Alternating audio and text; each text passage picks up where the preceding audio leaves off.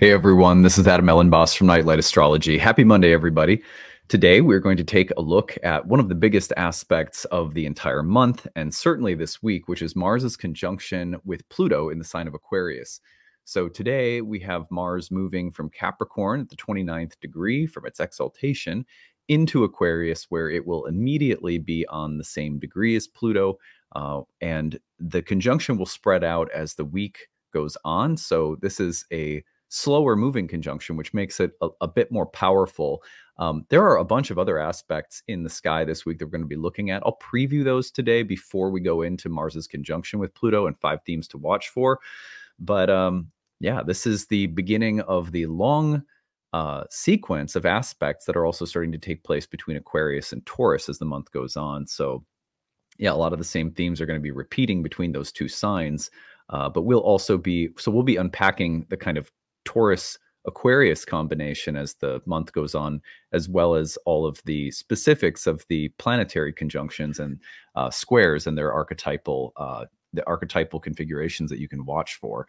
Anyway, that's our agenda for today. Before we get into it, as always, don't forget to like and subscribe share your comments and reflections and uh, smash, press, hit, stomp, click, tap, love the like button. and uh, it really does help us grow. We appreciate it. You can find a transcript of today's talk on the website, nightlightastrology.com. I want to take you over there right now because I have a webinar coming up on February 15th that you may be interested in attending. Of course, this month we have a bunch of stuff going on at Nightlight. If you go to the events page, you can check out the speakers series which is free and open to the public. You will find that we have three wonderful speakers coming, uh, and we have uh, uh, Joey Canizaro giving a talk on the philosophy and application of astrological correspondences.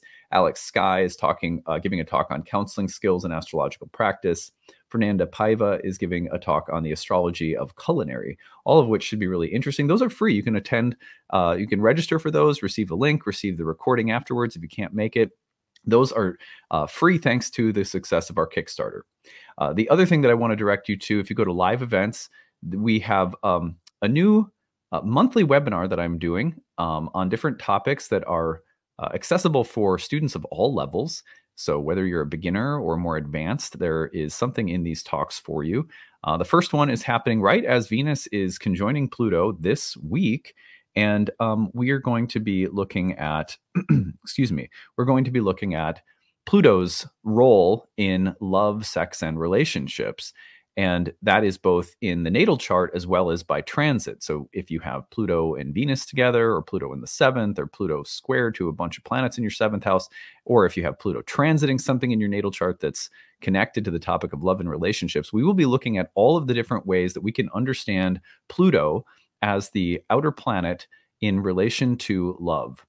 So that's the first one of this series. You can register there, it's $20.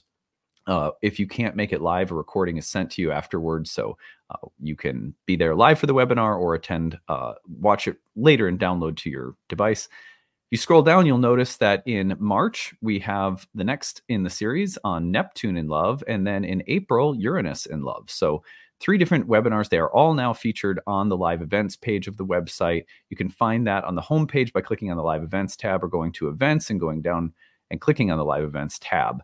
So when you register for those, um, there are uh, there's a link that'll be sent to you, and then if you can't attend live after the after the meeting is done, we send you a download link for the recording. So anyway, hope to see some of you there. These should be really fun talks on the outer planets and the role that they play in love and relationships. Uh, I thought it was it was kind of fitting that I scheduled the first one, and I noticed that Venus was conjoining Pluto this week. So uh, I hope to see some of you there, and uh, hopefully the the topic will be appropriate for the energy in the sky too. All righty. Well, um, on that note, I want to show you what's going on this week, and let's get into a discussion on uh, Mars and Pluto conjoining. First of all, it is a huge week uh, in terms of the just sheer amount of aspects so if we back this up just a little bit, I think right now I have it set till here it is Monday. So on Monday, we can see here today at the start of the week, Mars is culminating in Capricorn. And if we fast forward this one day, you'll see that by tomorrow, Mars is in Aquarius and the two planets are conjoining. Now, that conjunction is therefore taking place. We just kind of spread it out through this week. We have it taking place Monday, and it's complete by Wednesday. So this is the uh, Valentine's Day should be. it's it's a little charged with Venus coming through Pluto, Mars going over Pluto. Have a fun Valentine's Day week, right? Uh, but anyway, uh, if you even celebrate that kind of thing. Um, starting off the week, it's within a degree. And by middle week, it's separating within a degree. If you give it like three degrees of separation, it's really present throughout the entire week. So there it is. Um, we're going to be paying attention to it as a transit perfecting between Tuesday, February 13th, and Wednesday, February 14th. Although you should definitely be feeling it today. You might have already been feeling it over the weekend a little bit. Uh, this transit is volcanic. Now, look at the other things that are going on, though. If we fast forward this just a little bit, you'll notice that uh, between the 16th, Friday, and Saturday, the 17th, Venus is going over Pluto. So, for our talk on Thursday evening, we have Venus within about two degrees of a conjunction with Pluto. That ought to make for the appropriate energy uh, to discuss Venus and Pluto under for the webinar on Thursday night. Anyway, if you go beyond that, though, Venus's conjunction with Pluto spreads out from uh, like about Friday the 16th through let's give it Sunday the 18th as the most active range. And then, I mean, there's a bunch of other stuff happening too this week. Um, for example, one of the other major things that's happening is we have a first quarter moon in Taurus on Friday. And that first quarter moon also features Mercury in Aquarius going through a square to Uranus, which tends to be um, just a, a very illuminating, you know, intellectually communicate in, in terms of communication, intellect, mind, speech, ideas that just kind of pop. This is the light bulb really turning on with Mercury squaring uh, Uranus as the week goes on, and we have a first quarter moon there. Um, so I mean, it it just it's just, and this is the first of a number of transits that just keep getting uh, keep pinging back and forth between the Aquarius and Taurus axis. We're going to have Mars and Venus both go through squares to Jupiter, uh, and and and so on. So it it it's really again just we started off our horoscopes this month talking about the fact that this is the month of Taurus and Aquarius. Uh, so anyway, on that note, today we're speaking to Mars and Pluto in a conjunction in the sign of Aquarius. And I have five themes that I want you to watch for as the week unfolds here, especially this Monday through uh, Wednesday, as I said earlier. Number one on the list is circumstances that force change. Um, Pluto is a planet that naturally, through process, and not always, um, people often think of Pluto as a lot more explosive than it is process oriented. But actually, Pluto transits by nature, as we're going to talk about in the webinar on Pluto and Venus this week, are deeply process oriented. Most of the best things that Pluto delivers are not like sharp, punctuated events that are traumatic or supercharged and instantly life changing. They're process oriented. They there there will be some events that happen that are a little bit more volcanic for sure, but Pluto is a process oriented planet. Um, the process, the alchemy of transformation, of death and rebirth that Pluto has uh, uh, long been famous for in modern astrology for you know maybe a, a hundred years now or something. Um, that process is usually something that when Pluto is transiting a natal planet will take a couple of years. However, it's different when we have something like Mars, which is acting as a trigger for the release or expression of Pluto- Plutonian energy, um, which can which usually serves as a more punctuated series of events or like little window of time. The reason for that is that Mars is of the more triggery, action oriented dynamic planets. Um, you'll notice that when Venus hits uh, Pluto, we'll have similar um, m- distinct events or expressions that surge forth more um, powerfully and suddenly and instantly. That's because, in a sense, all fast moving planets, when they cross an outer planet through conjunction, square, opposition, especially those hard dynamic aspects, that they release the expression of the outer planet in very distinct and sort of sudden and sometimes more disruptive ways, although they can be very healing and beneficial and positive too. But the expression tends to pop. Um, and we have a little window of time where we'll see distinct events. Now, those events may serve in a larger process that's actually slower and more drawn out, especially if Pluto's relating to things in your natal chart at the same time. Uh, but there's probably no planet. I mean, all, again, all the faster moving planets can serve to create a, like a trigger or flashpoint for Pluto when they cross an aspect. But Mars, especially, Mars is the god of action. Mars is, is the god of dynamism and speed. And so when Pluto hits Mars, there is this way in which the the death and rebirth, the destructive and creative uh, fusion of that is Pluto, uh, comes together in ways that are are um, very fast and sudden and pointed and they're action oriented. So what can happen the way we tend to experience that one of the ways we tend to experience that is that all of a sudden circumstances around me are forcing change. They're forcing some kind of transformation. It's uh it's as though, you know, someone's like uh spurring me if I'm a horse, you know, getting me, goading me. Actually, one of the interesting words for uh, a kentron, which was an angular house, and the dynamism associated with the angular houses in ancient astrology, which are in a sense very Mars like, uh, was um, the word kentron could also mean like a spike or a goad, something that poked to, um, you know, sort of push action along. So when Mars hits Pluto, it's as though we got that little um, I mean, I don't like the the images of like you know, uh, it's I don't like thinking about spiking something, goading something with a prod. You know, like it's it seems kind of violent. But if you can soften that to just think the forces of evolution are spurring change, they're they're poking us to get going. Circumstances are conspiring to make us move and act, and that's that's and, and it can feel like circumstances are that are beyond our control um, in the same way that you know when you get a swift kick in the butt to get to get up and do something you often feel like okay i get the message. It it doesn't feel like it came from you but it came from someone or something else your higher self or the angels or your guides but it it it often feels as though circumstances uh, conspired to let your daimon your, your, your daimon have an opportunity to speak and goad you into action. That's mars pluto uh, at its best, you know. And and however, those circumstances sometimes are more destructive or pointed or frustrating or challenging and require more courage or perseverance or sudden um, responsiveness than uh, than other transits, and that's Mars too. Why that's why we sometimes call Mars a malefic, right? It's because that kind of pointedness is unsettling and can be a little anxiety provoking. It's like suddenly being forced into action. Um, you know, so anyway, we'll see. We'll see how things go here.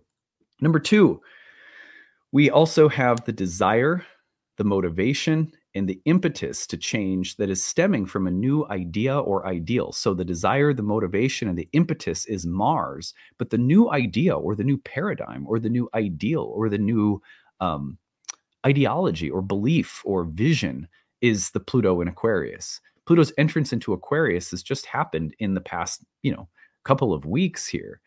And for many of us, we may have not really noticed that anything has shifted. Mars can be one of those planets that conjoining Pluto and Aquarius suddenly makes it clear that not everything is the same. No, there are new ideas, there are new thoughts, there are new pictures of what the future might look like, new incentives, new um, new aspirations of how things could get better or of a, an ideal that we've drifted from that we need to get back to. excuse me. And so when Mars hits Pluto, the desire, the motivation, the impetus the change suddenly presents itself hot, red, fast, determined. Let's do it, act. And it's coming from a new Aquarian image or idea that's lofty and special. And we think, yes, now I've got to go for it. Number three, confrontations or conflicts that force change. Maybe they force a change of mind. Maybe they force a change of vision or image. Maybe the idea that we, the new idea, isn't ready to be acted upon. Maybe the new idea is coming about and we're starting to see it or be, we're becoming aware of it for the first time because circumstances are conspiring and a conflict or a tension is um, presenting us with the new idea. So you either have the idea of the desire to act on a new idea coming about, like now it's time to act. Oh, there's a new idea and I've got to do something. Or pressures or conflicts or confrontations are arising that make a new idea necessary or that sort of boom make a new idea uh, uh, uh, appear or come forth so the different ways of looking at the same thing you have the desire motivation impetus to create change now to act based on a paradigm that's slowly been establishing itself but you're you're ready to act on now or you have confrontations conflict crisis, the sort of red hot Mars spiking in some way that forces a change of idea. And and and that change of idea is what is immediate, not necessarily, it may not be the time to act on it yet, but now you're getting clear about it. Do you see what I mean? So either one could be present. Uh, number four is the courage to evaluate ideals and open the mind. So Mars is also like a scalpel. Mars is uh, uh, uh, was was associated with medicine, with math, with executive thinking, with analytical thinking. Alongside of Mercury, Mars and Mercury together were associated with the sciences, the study of of anything that would wield like a scalpel or a knife. It was associated with things like alchemy. Um, so Mars has this penetrating, cutting, probing, analyzing quality to it, uh, in the same way that like a scalpel does. But it could be Mars can be related to the mind, the, the, sort of analytical, judging, discriminating mind in that sense. So when it conjoins Pluto and Aquarius, it's this kind of oversight and analytical evaluating tendency.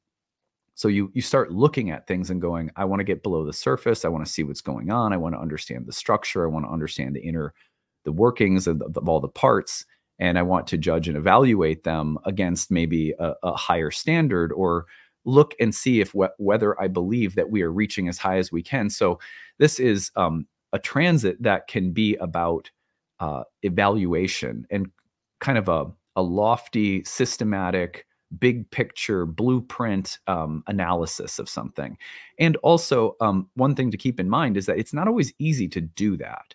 You have to have some degree of courage, detachment, open mindedness to be in a position of discernment, evaluation, and thoughtful, um, the potential for thoughtful revision or thoughtful um, deconstruction and reconstruction uh, of systems. And and like to do that requires a kind of open-mindedness and courage. Of course you could have a very judging executive condemning perfectionist quality as well. You have to be careful of that.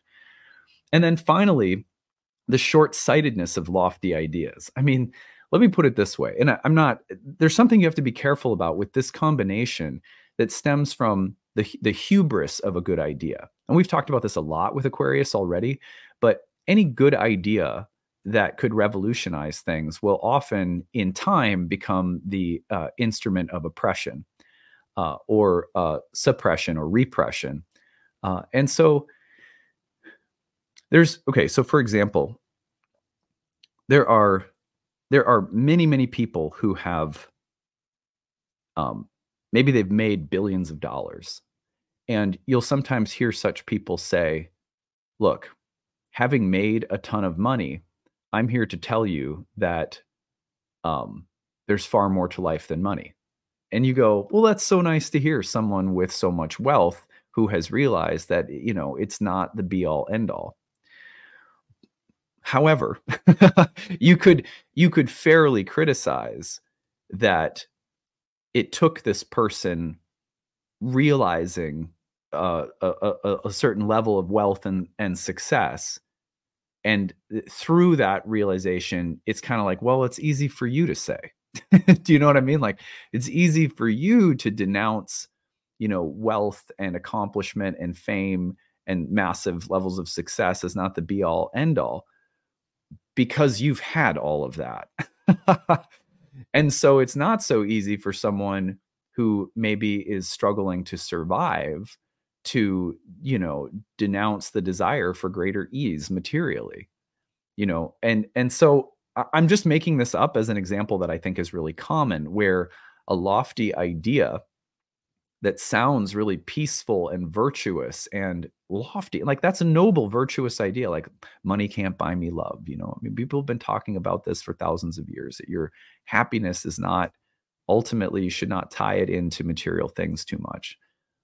But isn't it doesn't it, it's a little bit like when you hear such lofty ideas coming from people who have maybe ascended to the top of some hierarchy well it's it's there's it's hard to say that you you you know someone at the top of a hierarchy is sa- suggesting that there's more to life than a hierarchy. Do you know what i mean?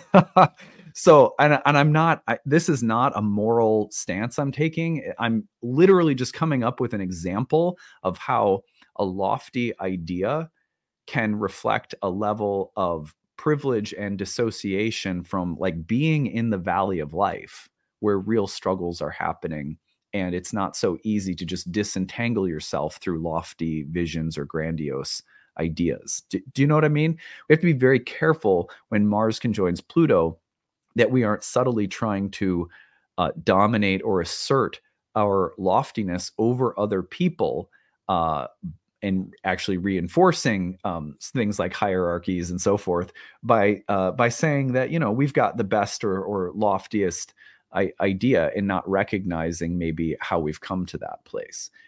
Uh, there's there's what i'm trying to say and maybe i'm not saying it so well is that there can be a kind of elitist quality with even the most virtuous progressive noble big-minded kind of ideas that we get excited about. And so you just have to stay humble. I think that's the thing with this combination. It's like enjoy big ideas let them be activated and and let them work you and work on them right? And there's nothing wrong with big grand virtuous next level thinking and all of the aquarius stuff is very exciting. Stay humble make sure that you remain a, a, a, a sort of fucked up sort of fucked up citizen of earth you know what i mean? So um that's that's all I have to say about the short-sightedness of lofty ideas as the fifth point here. I hope that made sense. Anyway, um, that's it for today. Uh, before you go, don't forget we have a webinar this Thursday night on Pluto and Venus. You can sign up on the website. Can't attend live. We tend we send you the video later.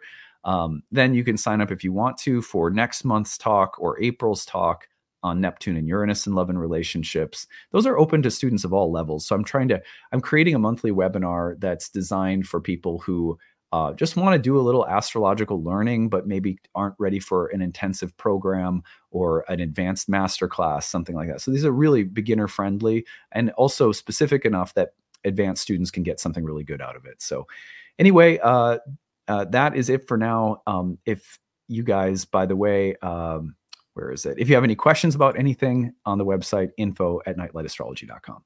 All right, take it easy. And uh, we will be back for more on the Venus Pluto transit this week and lots of other good stuff. All right, take it easy. Bye.